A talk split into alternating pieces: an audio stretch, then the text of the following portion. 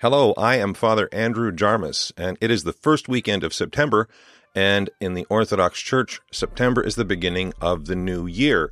So, happy new church year if you're an Orthodox Christian listening.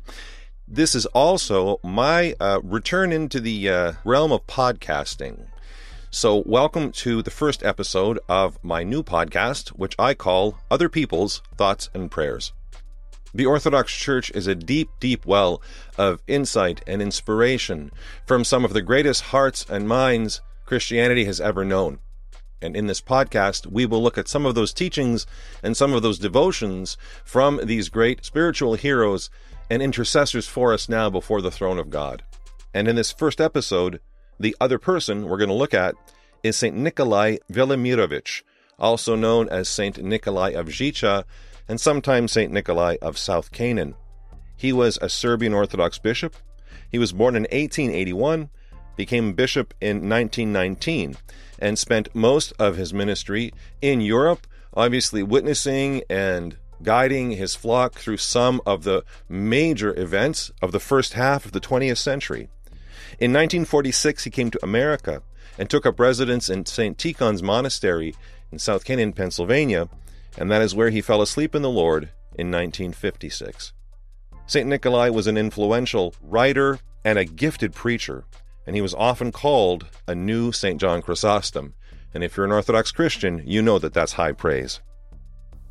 So here is a thought from St. Nikolai Velimirovich, St. Nikolai of Zicha.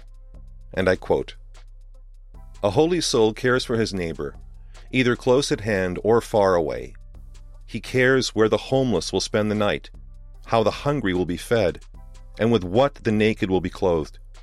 He cares and he prays for the salvation of his neighbors, that their hearts may be filled with love towards God, that their minds may be directed towards God, that the wicked may turn from the paths of wickedness, that the hesitant may be confirmed in the faith, that the firm may persevere, that the departed may behold the face of God, and that the living may be written in the book of life in the kingdom of light.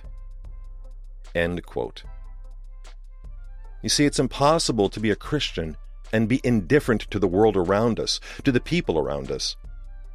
God so loved the world that he sent his Son. He was not negligent to our struggles. They mattered enough to him to send us his one and only Son to save us, to deliver us from those things, and to give us the chance at healing and forgiveness and new life. And to be a Christian is to look at the world through the eyes of Christ. And that means looking at the world with eyes of compassion and care and unconditional love. Thanks for listening today. My goal is to post these every Sunday evening at that turning point between the weekend and a new work week starting to offer something to think about and something to carry us through our daily lives. Let's wrap up now with a prayer, also from St. Nikolai.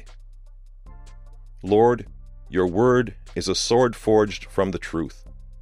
Release me from the chains of fraud, malice, and envy, from the mire of my human helplessness.